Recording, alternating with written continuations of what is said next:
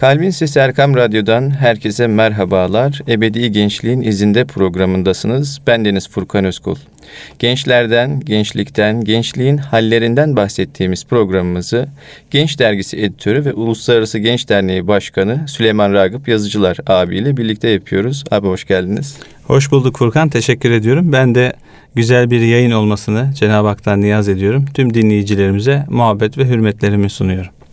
Bu hafta kendileriyle e, gençlik ve özgürlüğü konuşacağız. Özgürlüğün ne anlama geldiğini, gençler için ne anlama geldiğini ve herhangi bir sınırı var mı yok mu bunları konuşacağız. E, dilerseniz başlayalım abi. Özgürlük nedir? Gençler için ne anlama gelmektedir? Eyvallah. Bu önemli ve zor bir konu. İnşallah dilimiz döndüğünce bugün faydalı olmaya e, gayret edeceğiz. Şimdi şöyle söyleyelim. Aslında çocukluktan başlıyor bu özgürlük hayalimiz. Yani bendenizin iki tane yavrusu var. Her akşam mesela uyku sırasında bir aramızda şey yaşanır. Münakaşa. Çünkü onlar uyumak istemez. Özgür olmak ister. Biz de onlara deriz ki uyuyun ki sabah erken kalkın. Okulunuza, derslerinize odaklanın. Ve böyle böyle bakıyorum aslında hep e, yani diğer alanlarda da bir özgürlük mücadelesi yaşıyoruz. Yani diyelim ki bugün işte falan yere gideceğiz arkadaşlarımızla ama yaşları 10-11. Her yere giderken onlara sınırsız bir özgürlük tanısam belki sonunda mağdur olabilirim. Sonunda üzülebilirim. Başımıza hiç tahmin etmediğimiz işler gelebilir. E, ve ne yapıyoruz? Belli bir çerçevede özgürlüğünü açmış oluyoruz. Bunu biraz daha büyütelim ve kendi hayatlarımızdan örnekler verelim. Hepimiz işte 15'li yaşlarda hafiften bir daha büyük mücadelelere gireriz. Artık ben bir fert oluyorum. Hayatımı kendim şekillendireceğim bir ailedeyim ama annem, babam ya da çevrem biraz daha bana karışmasın. İspat çabasının bir evet. aracı oluyor değil evet, mi? Evet ve o özgürlük biraz daha dışa dönük olmayınca bu defa daha çok hani kulaklıkları takıp müziğe dalıp Öyle. bir diziye dalıp bir filme dalıp ve çokça da görüyoruz şu an etrafımızda. Yani özellikle diyelim ki 14 ile 18 yaş arası için tamamen e, günü yatakta geçirebiliyorlar. Sebep şu uyanıyor telefonuyla meşgul oluyor. Sadece asgari ihtiyaçları için lavabodur, yemektir hareket ediyor. Onun dışında kimse bana dokunmasın. Kimse benimle e, bir e, bir şey sormasın. Ne ben bir şey sorayım ne kimseye bir cevap vereyim. Bu da aslında bir özgürlük dileği. Yani kendi hayatımı kendim kurgulayacağım ve kimseye bir ihtiyacım olmasın. Kimseden de bir şey beklemiyorum. Biraz daha büyüyünce de bu tabii ki artık e, olgunluk yaşları yani ergenlikten daha da böyle ilk gençlik yıllarına geçiyoruz ve orada artık hayatı sorgulama, varlığı anlamlandırma, yol, yönümüzü yolumuzu bulma noktasında daha büyük sorular giriyor hayatımıza. Ben kimim? Nereden geldim? Nereye gidiyorum? Bu dinim nasıl bir din? Cenab-ı Hak nasıl bir varlıktır? Ya da inancımızın detayları kalbimizi tatmin edecek mi, etmeyecek mi? Burada bir yandan ontolojik sorgulamalar, bir yandan da hareket davranış anlamında daha farklı tecelliler meydana geliyor. Yani ontolojik sorgulamalar derken varlığa ilişkin, evet. varlığına ilişkin evet. sorgulamalar. Varlığa ilişkin ve bu daha da öte yani gayip alemine dair. Özellikle inanç konularında inanç krizi yaşanıyor. Kız, evet. Küçük çaplı. Çünkü bu krizi atlatabilenler imanın o teselli sunan büyük e, adeta e, okyanusunda huzurla yüzebiliyor. Fakat bu krizi atlatamayan belki inancını reddedebiliyor. inancını kenara bırakabiliyor. Askıya alabiliyor ya da artık düşünmüyorum moduna girebiliyor. Bunların hepsinin özgürlükle bir alakası var. Şu insan kendi duygularını, düşüncelerini, hareketlerini kendisi belirleyebilen bir varlık. Fakat bunun diyelim ki ilk 10 senesi aslında böyle değil. İlk 10 sene hani annemizin kucağında, işte dostların çevrenin e, şekillendirmesiyle, ilkokuldan aldığımız eğitimle, mahallemizin ya da artık şimdi siteler diyebiliriz. Sitelerin verdiği kültürle bir şekillenme oluyor. Onunla 20 arasında iniş çıkış, Doğru. yani sürekli bir bocalama, sürekli bir farklı haller yaşıyor insan. 20'den sonra ise artık daha yani tamam kim ne derse desin ben kendi yolumu çizerim. Bazen isyan oluyor. Yani bütün varlığa karşı, bütün çevreye karşı, bütün inanışlara karşı. Bazen de büyük imkanlar doğuyor. Ya ben ne kadar güzel, gencim Ama kendimi mesela hak yola adayacağım.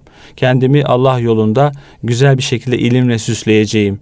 Hizmetle, gayretle ömrümü geçireceğim diye böyle bir duygular, telkinler de içe gelebiliyor. İşte bizim medeniyetimiz özgürlüğü bu bağlamda sınırsız olarak hiç algılamamış. Yani sınırsız özgürlüğe sahip tek varlık Allah'tır. O dilediğini yapar ve ona yaptığından sorulamaz. Bunun dışında bütün varlık kendi içerisinde bir tabi olma hiyerarşisine sahiptir. Bizde bütün sahte putları, sahte ilahları reddedersin. iradenle Allah'a teslim olursun. Aslında burada da bir isyan var. Evet zaten o İslam'ın o orijin değeri olarak bütün batıllara, bütün haksızlık, adaletsizlik, bütün o diyelim ki hurafelere, zihni, fikri ya da ameli bütün yanlışlara bir isyan var. Reddediyorsun, la diyorsun, olmaz diyorsun. Ardından da illallah yani Allah olur. Allah bizim hayatımızı süsleyen en büyük manadır.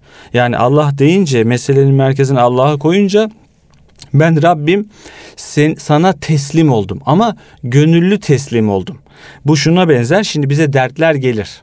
Mesela diyelim ki bir yerinde yara çıkar. Bu bir derttir. Bir anda koronavirüse yakalasın. Bu bir derttir, sıkıntıdır. Evet. Ama yoksulların derdine düşersin. Fakirlerin derdine düşersin. Kimsesizlerin derdine düşersin. Bu gönüllü bir derttir. Evet. Buna düşmek zorunda değilsindir. Ama sana o içindeki kalp, vicdan, akıl, ruh, iman dersin ki buna gönüllü düşüyorum. Bu bunun gibi. Yani Cenab-ı Hakk'a teslim olduğumuz zaman özgür irademizle Rabbim seni seçiyorum. Senin yoluna geleceğim dediğimiz zaman bir başka boyut giriyor. Yine sonsuz bir özgürlük var ama artık diyoruz ki Rabbimin çizdiği yolda irademi kullanacağım.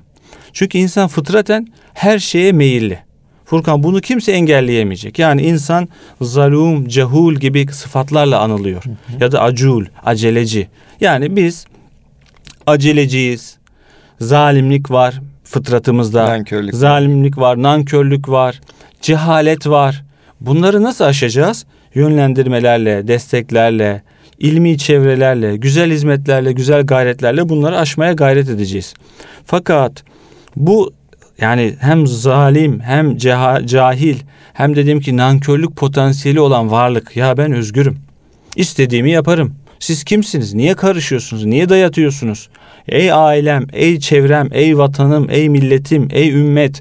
Benimle ne işiniz var ya? Bırakın kendi yolumu bulayım dersek yönümüzü sapıyoruz. Yoldan çıkıyoruz ve çoğu zaman da ya bir çukurda boğuluyoruz ya da karanlıkların içerisinde kalıyoruz. Şimdi hep söylüyoruz. Yani bir adam hasta olsa, sıkıntılı olsa ona bir doktor gelir, bakar, yardım eder ve şifaya kavuşunca Allah razı olsun der. Peki doktora şöyle söyler mi? Sen kimsin? Sen bana nasıl karışırsın? Senin tavsiyelerine ihtiyacım yok. Yazdığın reçeteyi umursamıyorum.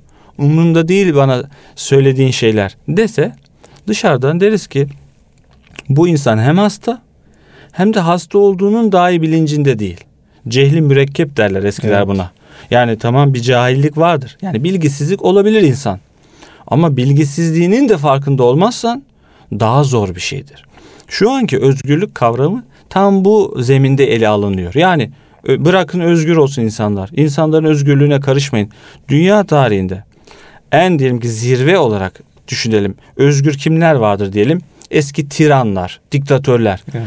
Onların dahi kendilerini bağlayan belki şeyler vardır.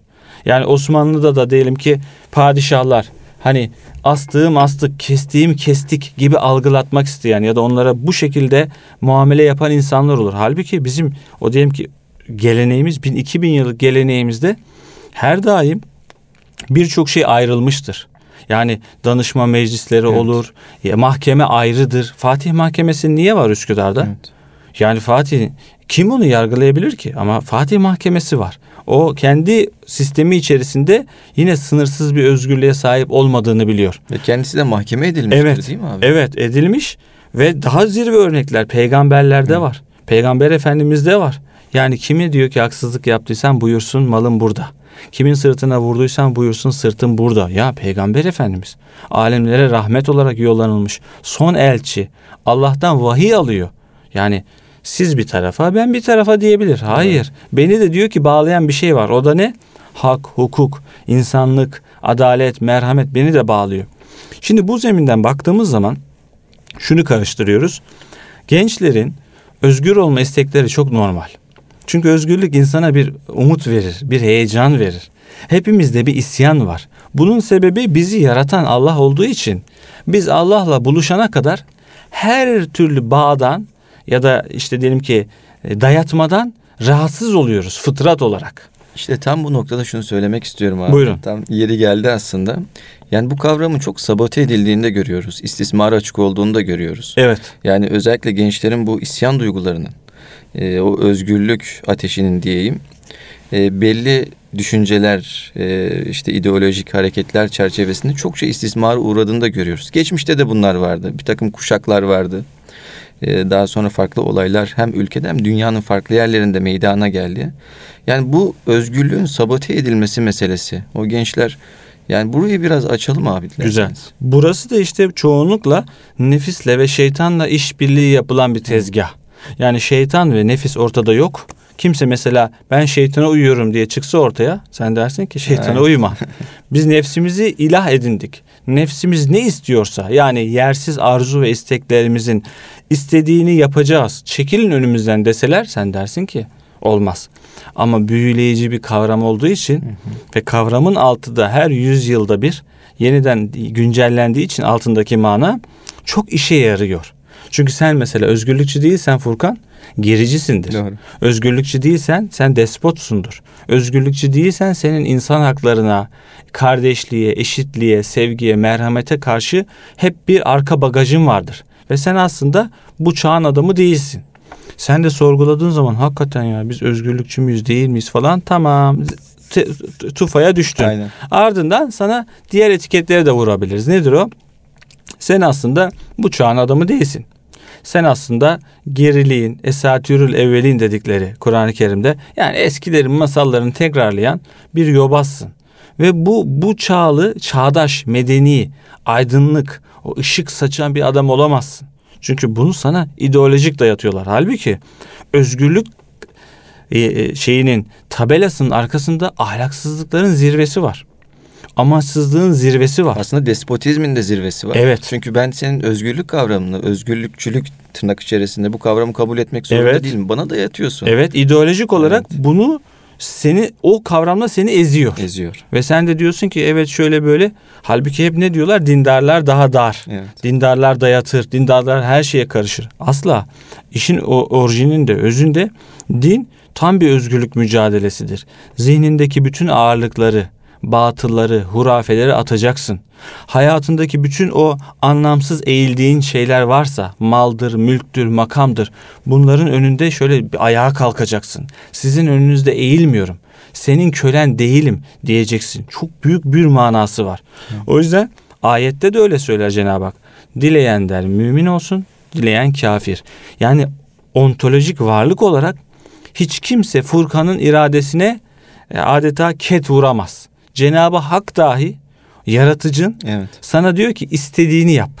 Tek şartı bir istisna koyuyor. Küfürden yani inkardan ya da diyelim ki zalimlikten razı değilim diyor. Bunu da bil diyor. Ya bunun bedelini ödemek kaydıyla diyor. Yapabilirsin. Evet. Bak şimdi bu mu- muhteşem bir şey aslında. İslam dünyaya meydan okuyan bir sistemle, bir nizamla geldi. Çünkü vahiy medeniyetiyiz biz. Yani Cenab-ı Hak yarattığı varlığa bütün potansiyellerini biliyor. Zulümde de öte gidebilirsin. Özgürlük adı altında. Özgürlüğün adı altında İslam olursun. Yani teslim olursun ve bütün güzellikleri de orada bulursun. Bu tam muhteşem bir adeta e, ahenk var burada. Yani ben Deniz ya da sen bugün mesela burada hayırları konuşuyoruz.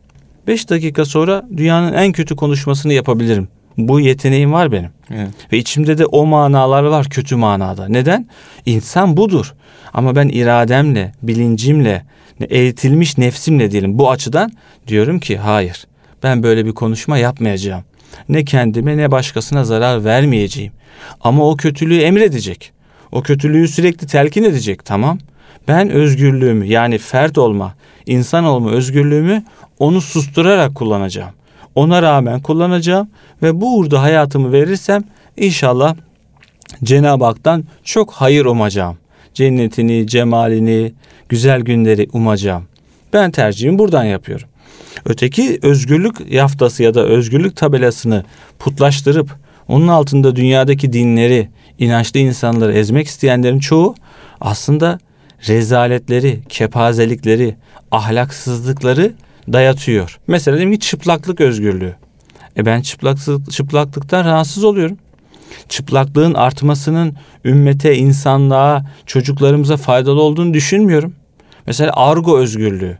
Yani her türlü argonun metroda, otobüste, sokakta kullanılması beni rahatsız ediyor. E ama biz de bunu istiyoruz. Canımız bunu istiyor diyor. Özgürüz. Nerede başlıyor, nerede bitiyor? Evet. Klasik bir tarif. Hani bir başkasının özgürlüğüne zarar verdiğin zaman senin özgürlüğün biter. Demek ki burada aslında özgürlüğü put olarak alırsak, haşa ona taparsak dünyada geleceğimiz yer mesela Yeni Zelanda'da bir 50-52 kişiyi Müslümanı katletti bir adam. Evet. O adam savunmasında özgürlükçü olarak ya gönlümden bu geldi. Bu insanların zararlı olduğunu düşünüyorum. Yıllardır da araştırıyorum. Bunları öldürmek aslında bir zevk. Hatta zevkini de şahit tuttu dünyaya. Bir oyun edasında Evet. öldürdü. Yani bir çocuğa oyun oynadığı zaman kızıyor muyuz? Oyun oynadığı zaman ceza alıyor mu? Yok. Diyorsun ki oyun oluyor.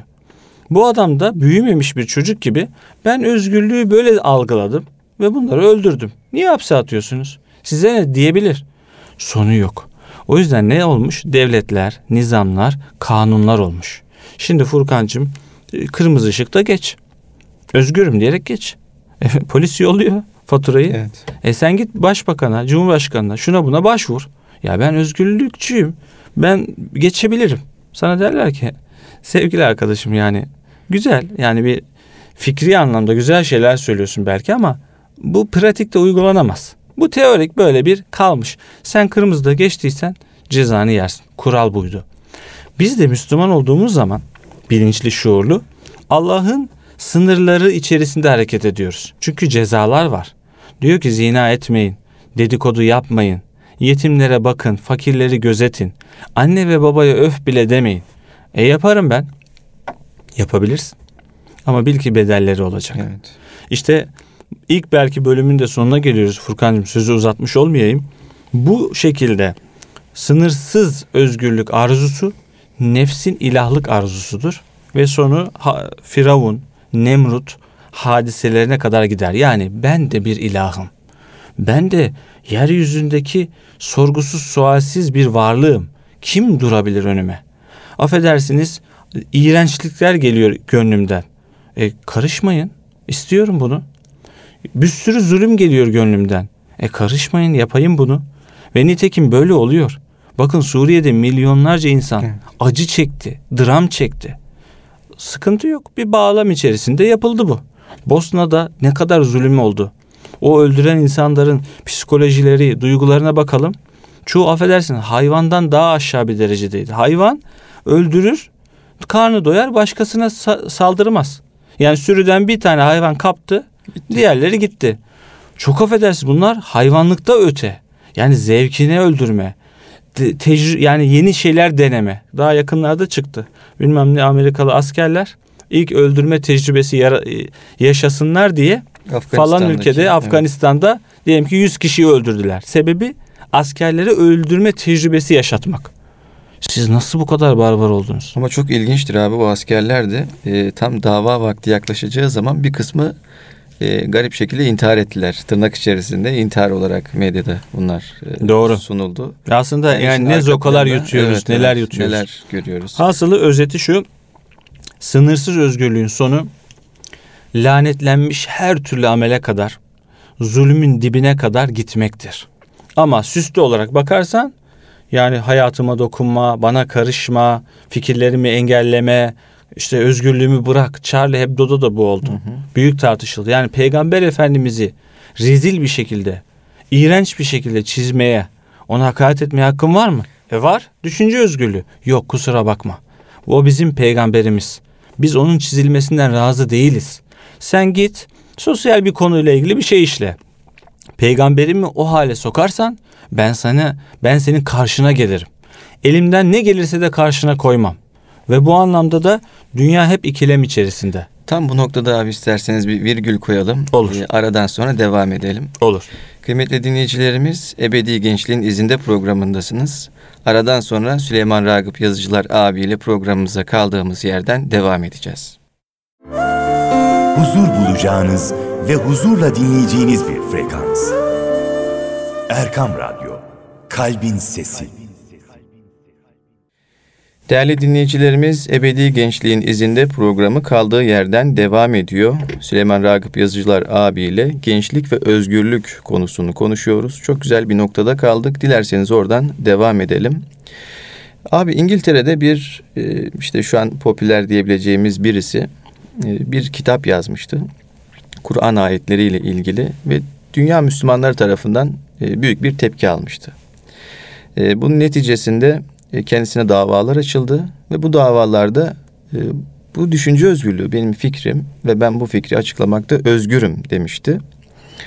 Ardından yıllar geçti. Onun en yakın olan şoförü bir kitap yazdı. Yani kendisiyle yaşamış olduğu anıları kaleme aldığı bir kitabı yayınladı. E, burada da e, o adamın, o yazarın yani ne kadar e, düşük bir adam olduğunu e, aslında e, ortaya koymuş oldu. Daha sonradan o yazarın, İngiliz yazarın, daha doğrusu İran asıllı İngiliz yazarın e, yaptığı ilk iş mahkemeye koşmak oldu. Yani bir dava açtı ona ona karşı, e, şoförüne karşı. E, ve şoför de dedi ki ben de dedi ifadelerimi dile getirmekte, bunu yayınlamakta özgürüm. Şimdi e, ayetlerle ilgili bir kitap yazarken, hafife alırken, Müslümanları tahkir ederken, Kur'an-ı Kerim'i tahkir ederken haşa e, bu ifade özgürlüğü oluyor da kendisiyle ilgili yazılan gerçekler e, karşısında bu kadar celallenmesinin, öfkelenmesinin ya bunu bir e, çifte standart olarak görüyorum. Bunu Doğru. birazcık açalım dilerseniz. Doğru. İşte bu şunu gösteriyor. Aslında özgürlük kelimesi, kavramı da hep bir bağlam içerisinde değerlendirilmeli ve bağlamına oturduğu sürece bizim için şifadır, güzeldir. Hı hı. Yani nedir o? Diyelim ki haksız yere hapse atılmış birisinin özgürlüğüne kavuşması onun için rahmettir. Doğru mu? Evet. Ve o onun özgürlük talebi sizce kötü müdür? Değildir. Yani o oradan o özgürlüğü ister. Veyahut da bir 18-20 yaşlar arasındaki bir diyelim ki hanımefendi ya da bir beyefendi erkek kardeşimiz ya da kız kardeşimiz. Annesiyle babasıyla yaşarken çok daraltılsa, çok sıkılsa, çok böyle onun yetenekleri öldürülse, ona sürekli evde hakaret edilse, o da yani onların o baskısından kurtulmak isteyebilir. Yani özgür olmak isteyebilir. Doğru mu? Evet. Ve bu anlamda da bu özgürlük de makbuldür. Ya da diyelim ki Bilal Habeşi Efendimiz o işkence altındaydı. Köleydi. Ama ruhu özgürdü. Özgürdü. Ama o kölelik içerisinde dahi dedi ki siz ne derseniz deyin Allah birdir. Allah'a inanıyorum dedi. Ve belki öldürülecekti. O kadar sabretti. Onun oradaki özgürlük arayışı veyahut da beyan rahatlığı onun için rahmetti ve bir gereklilikti ve adeta bir asaletti. Doğru mu? Evet. Bunun gibi bağlamına baktığımız zaman ve özellikle her hadiseyi kendi içinde değerlendirdiğimiz zaman özgürlüğün oturduğu yer bizim için anlamına kavuşur ve deriz ki doğru. Bakın bu önemli bir şey. Ve özgürlük kavramı ilkesel olarak ya da ölçü olarak mühim bir kavram. Çünkü Allah iradeye ipotek koymamış. İman etmek ya da inkar etmek konusunda sınırsız bir özgürlük vermiş bize. Yani bugün yolunu döndürüp Hristiyan, Yahudi, bir ateist olabilirsin. Kimse seni engellemez. La ikrahe fid din. Dinde zorlama. Dini böyle zorlukla Müslüman olacaksın. Affedersiniz Müslüman olmazsan seni öldürürüz, asarız, keseriz. Böyle bir imanın ne bizim geleneğimizde yeri vardır ne de Cenab-ı Hak bunu istemiştir. Asla sen sevdiğine hidayete erdiremezsin. Fakat Allah o hidayete erecekleri en iyi o bilir. Ya da o hidayete erecekleri o erdirir. Bakın bir sınır çiz, çizilmiş. Yani Allah Resulüne sen istediğin kişiyi hidayete erdirmeye şey kabil değilsin.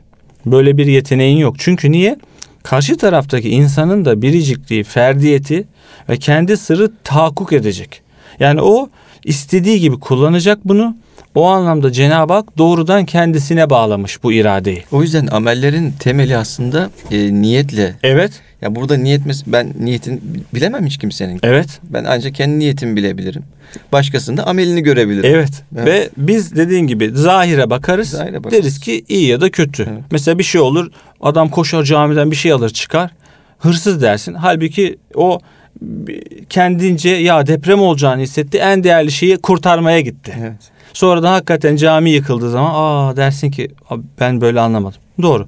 Onun o anda iradesiyle özgürce yaptığı şeyin ilahi bir karşılığı var. Ama insanlarda da bir karşılığı var. İşte bağlam olarak biz yeryüzünde sınırsız özgürlük, istediğimizi yaparız gibi bir şeyi zaten kabul etmiyoruz. Okulun kuralları var, iş yerinin kuralları var. Mesela biz Erkam Radyo'da şu an program yapıyoruz. İki saat yapalım. Diyorlar ki bir saat olsun. Bir saati geçmesin. Bir nizam var. Şimdi ben desem benim özgürlüğüm engelleniyor. Erkam Radyo, Erkam Radyo baskıcı. Beni susturuyorlar. Gülümserler. İşte bir saatte de her şeyi söyleyebilirsin.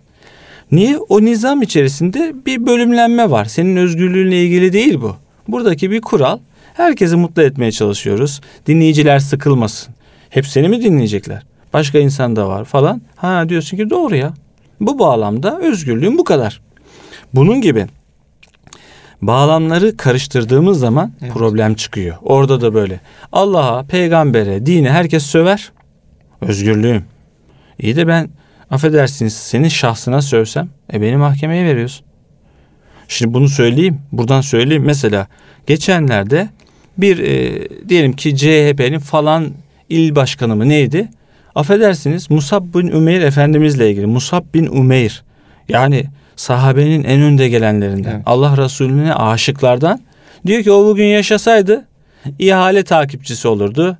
AK, AK Parti'nin gençlik kollarında falan filan işlerine giderdi. Sizin gibi olurdu. Şimdi sen bana bunu söylesen ben gelirim seninle mücadele ederim. Evet. Seni dava ederim. Yani hakikaten bu benim onuruma dokunur. Sen kimsin bana bunu söylüyorsun? Musab bin Ümeyr Efendimizin onuru ya da izzeti bu lafla çiğnenmez. Çok affedersiniz. Yani bir e, koskoca bir deniz bir kirle bir çöple dinlen, e, kirlenmez. Ama Musab bin Ümeyr Efendimizin manevi şahsiyetine sen zedeliyorsun. Senin bu e, affedersiniz yine söylüyorum bedevice patavatsızca konuşma özgürlüğünü kim veriyor sana? E, düşünce özgürlüğü kusura bakma. Sevdiğimiz, saydığımız ve hürmet ettiğimiz insanlarla ilgili onun şahsiyetini korumak da bizim üzerimizdedir. Allah Resulü'nün şahsiyeti, maneviyatı, onun dünyaya bıraktığı miras e, bizim üzerimizde. Biz onu savunacağız. Bakın Medine münafasını yapan Fahrettin Paşa için o yazılan şiirde ne diyor? Ölsek de Ravzan'ı ruhumuz bekler. Can verir, cananı vermez Türkler. Neden böyle? Çünkü biz yani sana saygıyla, sana ihtiramla yaşadık. Biz haşa seni böyle putlaştırma ya da sana hiç laf e, söyletmeme anlamında böyle bedevice, barbarca davranacak değiliz ama senin ve emanetinin sahipçisiyiz. Şimdi Furkan ben sana bir emanet veriyorum. Diyelim ki mesela verdim cüzdanımı. Birisi geliyor cüzdana vuruyor. Birisi geliyor cüzdanı almak istiyor. Birisi o cüzdanla ilgili asparagas, batıl şeyler söylüyor. Yalanlar söylüyor. Sen dersin ki ne oluyorsunuz ya? Evet. Ya bu Süleyman abinin cüzdanı haddini bilsene. Bilmediğin şey hakkında ne konuşuyorsun falan dersin. Evet. Bir mücadele. Burada da böyle. Yani özgürlük derken işte Amerika özgürlük dedi. Dedi dedi. E, Irak'a yaptığı müdahale neyin nesiydi? Orada Saddam Hüseyin asıldı. Yedi kat daha çok büyüdü oradaki terör. Niye geldiniz oraya? İnsanlığı getirdiniz. Niye Demokrasiyi geldiniz? getirdiniz. Demokrasiyi getirdiniz. Özgürlüğü getirdiniz. Başınıza çalınsın sizin özgürlüğünüz. Ve nitekim de daha birkaç gün önce neler oldu Amerika'da. Evet. Daha devamı da gelir. Zulümle abat olunmaz. Olunmaz. Olunmaz. Ama sen getirdin özgürlüğü. Kusura bakma yalancısın sen. Sen zulmü, acıyı, gözyaşını getirdin.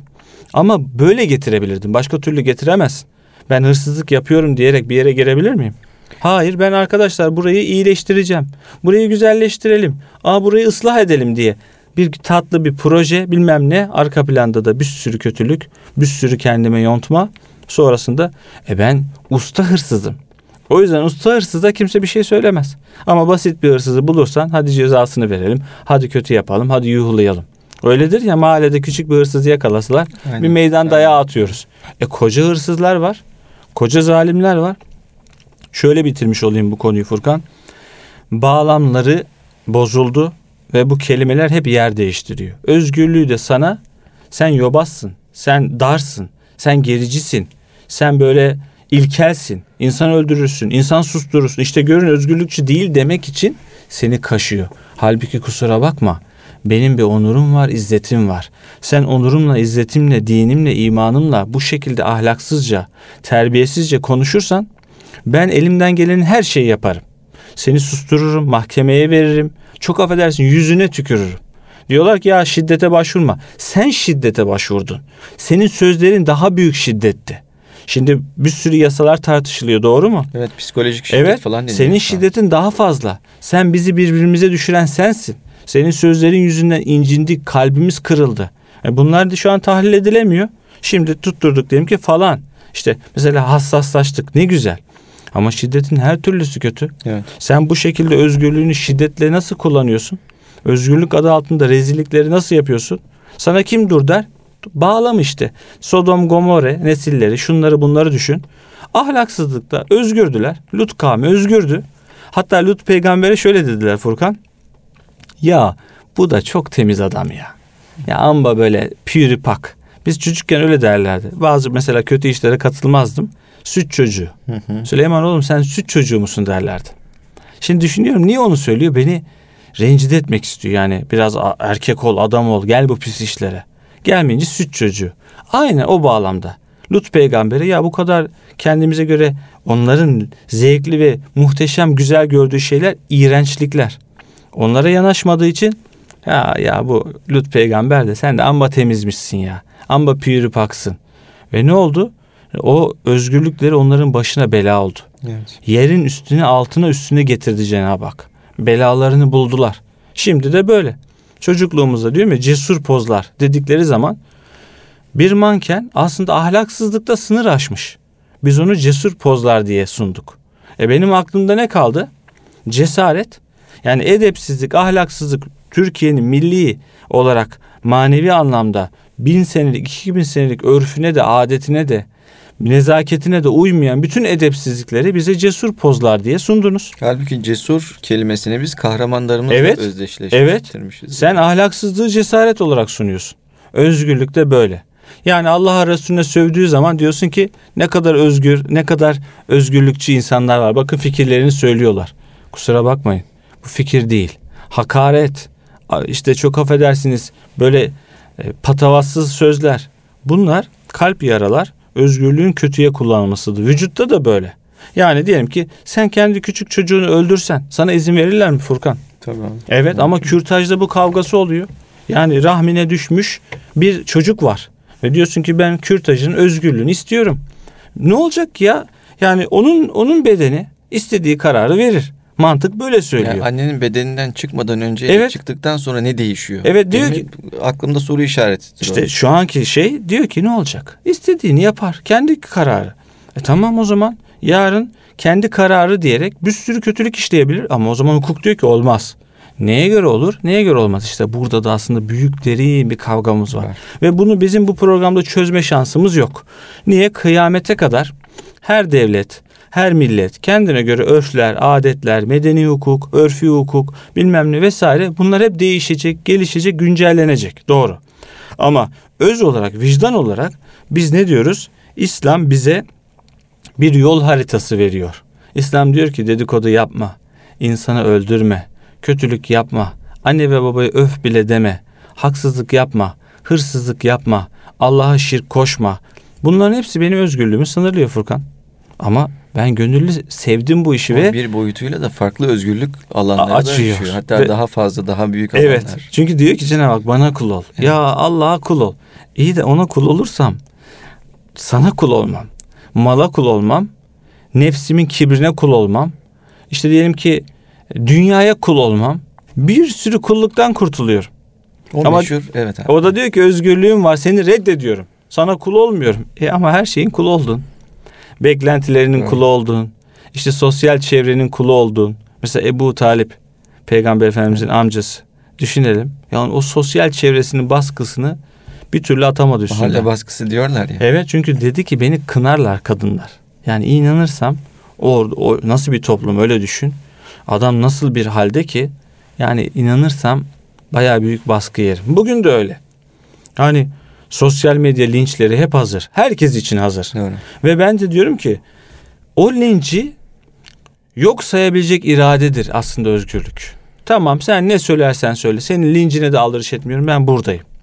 Ve o uğurda gidersin. Ve bunun zirveleri her türlüdür. Yani kötülükte de zirveye gidersin. Ya özgürlüğü yanlış anlayıp kötülükte de zirveye gidersin. Şeytanın düştüğü duruma düşersin. Şeytan da çünkü ne yaptı?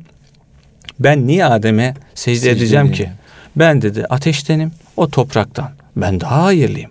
Ve ne yaptı? Kendi potansiyelini bir kısır döngüye adeta sürükledi. Ve dedi ki ben yapmam, etmem. Suçlu olduğunu da anladığı zaman ne dedi? Onu da kabul etmiyorum. Rabbim beni sen azdırdın.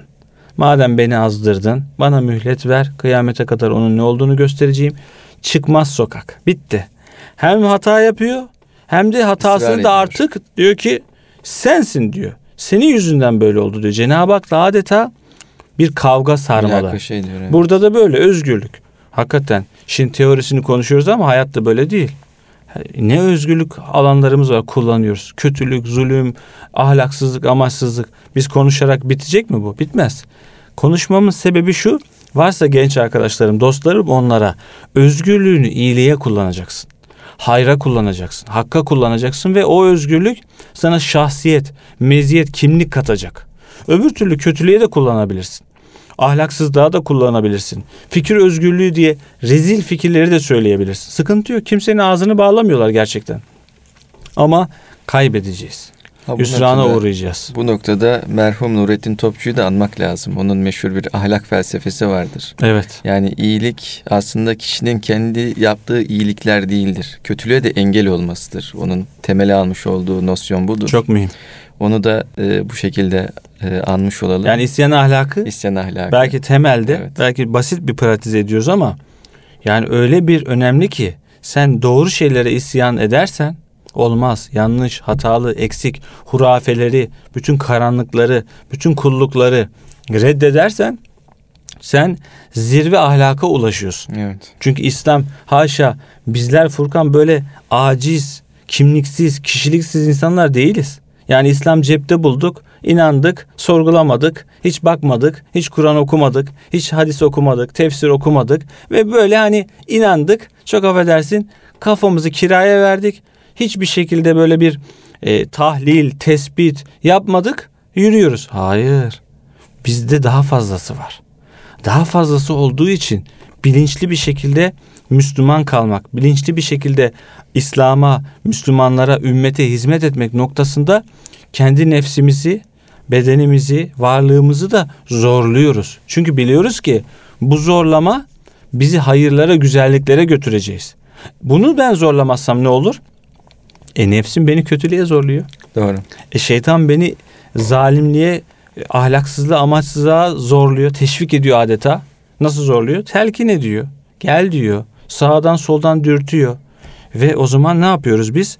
Biz bilinçli insanlarız ve en özgür insan Müslümandır bu anlamda. Özgürlüğün zirvesidir. Bütün kullukları, bütün bağları ve bağlamları bir açıdan aşıp Allah'ım seninle dostum, sana inandım. Senin o çizdiğin yolda yürüyeceğim. E orada ne olur?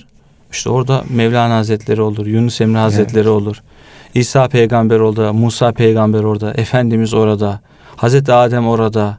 Bütün veliler yolu orada, şehitler yolu orada, faziletler orada, güzellikler orada. E daha ne yapalım? Hani haşa bizim çizdiğimiz yani İslam geleneği çizdiği özgürlük yolunun bir çıktısı, bir ürünü, bir eseri olmasa biz de diyelim ki Furkan biz burada boş konuşuyoruz ya. Yani hani kendi kendimizi kandırıyoruz. Hayır ya. Bu akıp geliyor Hazreti Adem Evet. Aleyhisselam'dan beri. Bunun ne olduğunu anlayanlar anlamışlar ve özgürlüğü de en tatlı yerinden, kıvamından bulmuşlar. Ve sana kul oldum. Sana kul oldum.